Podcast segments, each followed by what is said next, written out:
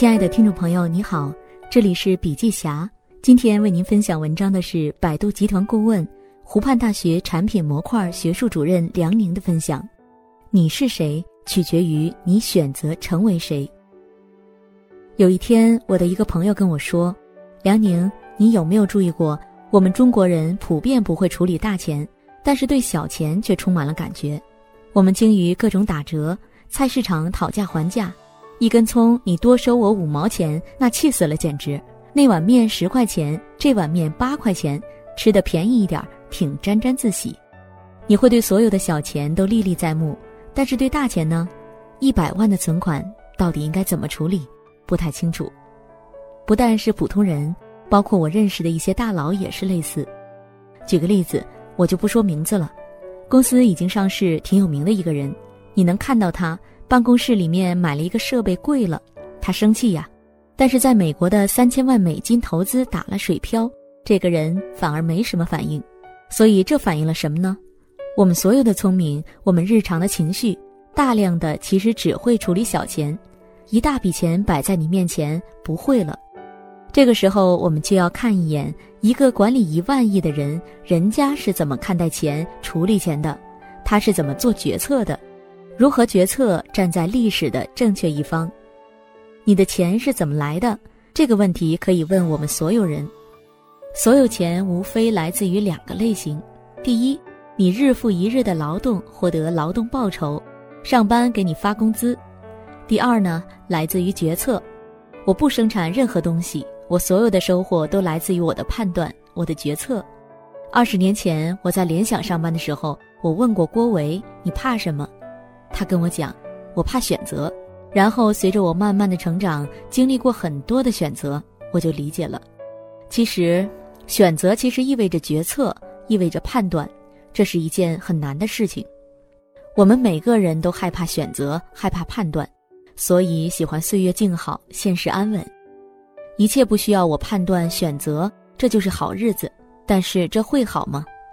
相反，我们看一眼瑞达利欧。《时代周刊》曾经把他评选为当今全世界最有影响力的一百人之一。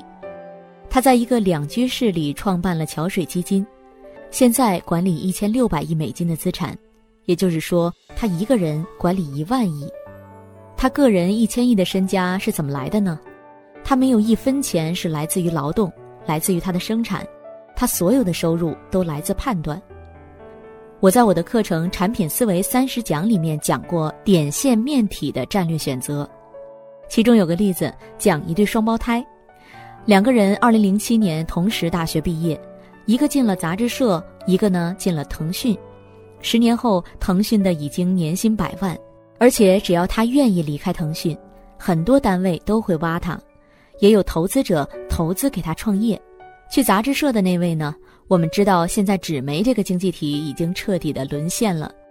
既然是双胞胎，他们的基因背景、学校都差不多。论付出吧，日复一日，谁不辛苦呢？都为了自己做的事儿全情投入。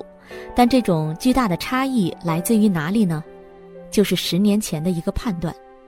所以，当你做完一次判断和选择之后，接着漫长的时间只能在一个定式里等待事情的发生。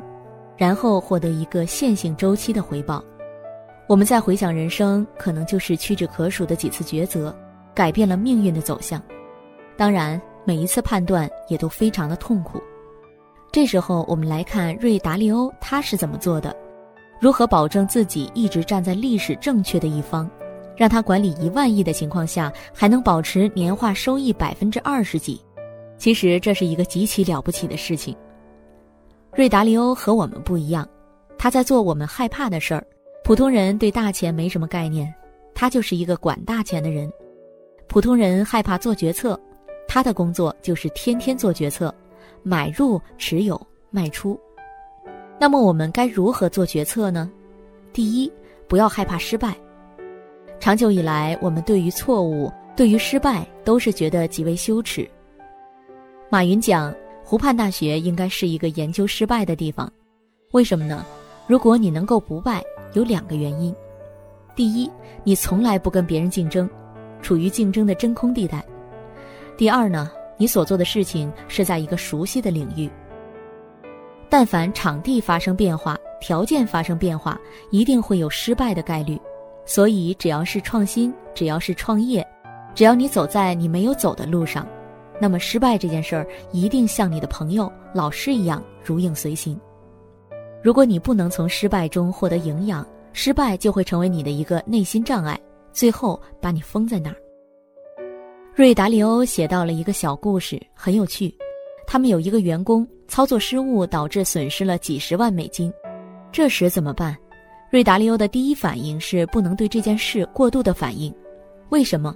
因为过度反应只会让周围的人试图掩盖错误。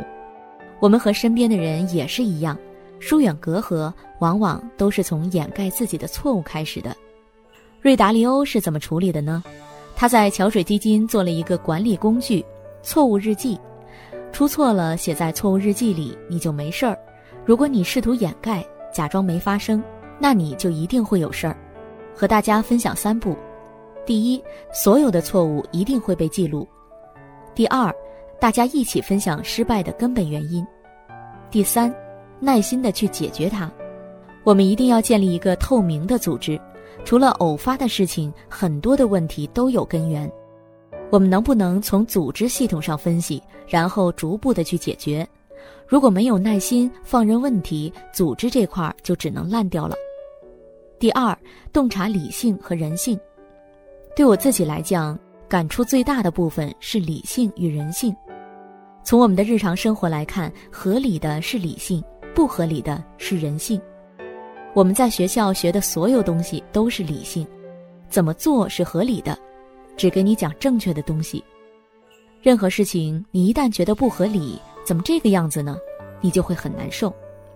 商业报道里讲的案例，其实就是把一个复杂商业中合理的那一点儿抽出来，给你一个理性的商业逻辑放在你眼前。而我们生活在一个由人构成的世界，有人的地方就有人性，就有不合理。就会经常处于情绪的冲击里，不合理他还要做，这就是人性。我看了网上很多人写的读后感，大量的人讲的工具的那部分，看上去都是高度的理性，但如果只有理性而没有人性，其实是不可长久的，也不可能真正的有效。瑞达利欧列了五百多条原则，不是他在屋子里凭空一拍，或者说我有钱。自己创造一个理想化的世界，我是老大，所以我定了规则，你们都照着来，不是这样的。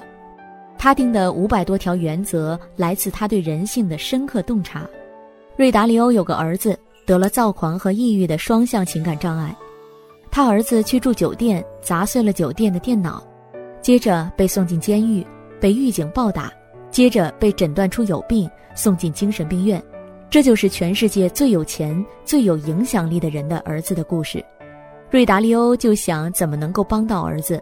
这本书里他写了一句话，让我觉得挺触目惊心。他说：“一个人困在自己的大脑里，真是一件可怕的事儿。当他的儿子陷入躁狂，他会做一些自己深信不疑，但在别人看来完全没道理的事儿。然后，瑞达利欧对人有了更强的观察，并和心理学专家去沟通。”他说：“即使我们身边的正常人，包括精英，你也会有一些时刻困在自己的大脑里，对某一些事坚信不疑，荒谬与正确只有一线之隔。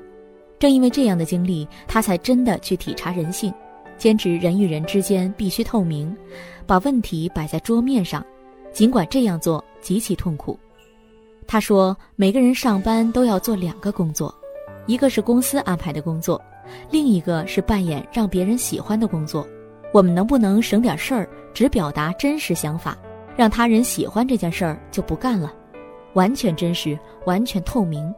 在桥水公司，每个人的工装上都会有一个金属牌子，上面写着这个人的优点和缺点，这样不同部门之间就可以尽可能的和他的优点合作，而避免和他的缺点合作。还有一套系统。如果开会时某个人说了一句比较蠢的话，耽误了大家的时间，所有参与者都可能在手机上给他打一个差评。美国很多媒体抨击桥水基金，说这家公司好没人性啊，赤裸裸的互相批评。机会应该是均等的，但明明擅长长跑的人，你非得让他去扔铅球，何必呢？完全真实透明。瑞达利欧这点和查理芒格很像，用一生的时间把自己训练得无比客观。第三，会听意见，找一个和你观点完全不同的聪明人，看一看他会怎么做，并且去理解他这么做的原因。是不是跟随他不重要。二十年前我还在联想上班的时候，柳传志讲怎么做决策，给我很大的帮助。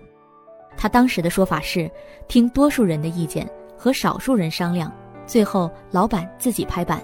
需要注意东方人和西方人的区别。东方人会说得很含糊，西方人会做得极其具体，甚至把它做成一个计算机系统。原则这本书提到了一个词：可信度加权。选择听谁的意见，听完了以后信他多少，然后选择和谁商量。看上去和每个人商量，内心对他提出的意见有一个分值，最后做出自己的决策。以前在我们的想象中，做决策就是诸葛亮那样。运筹帷幄之中，决胜千里之外，羽毛扇子一挥；而瑞达利欧不是，事无巨细，建立精密的系统，做一个精密的组织，彼此校验。靠着这样的决策系统，瑞达利欧成功的预测了2008的金融危机，在这种板块性大问题爆发的时候，反而能够趁势崛起，甚至在超过万亿规模的情况下，还能保持着百分之二十的年增长。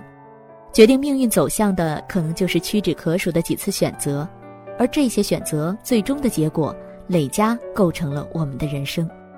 好了，今天的内容分享就到这里，感谢收听，我们下次见。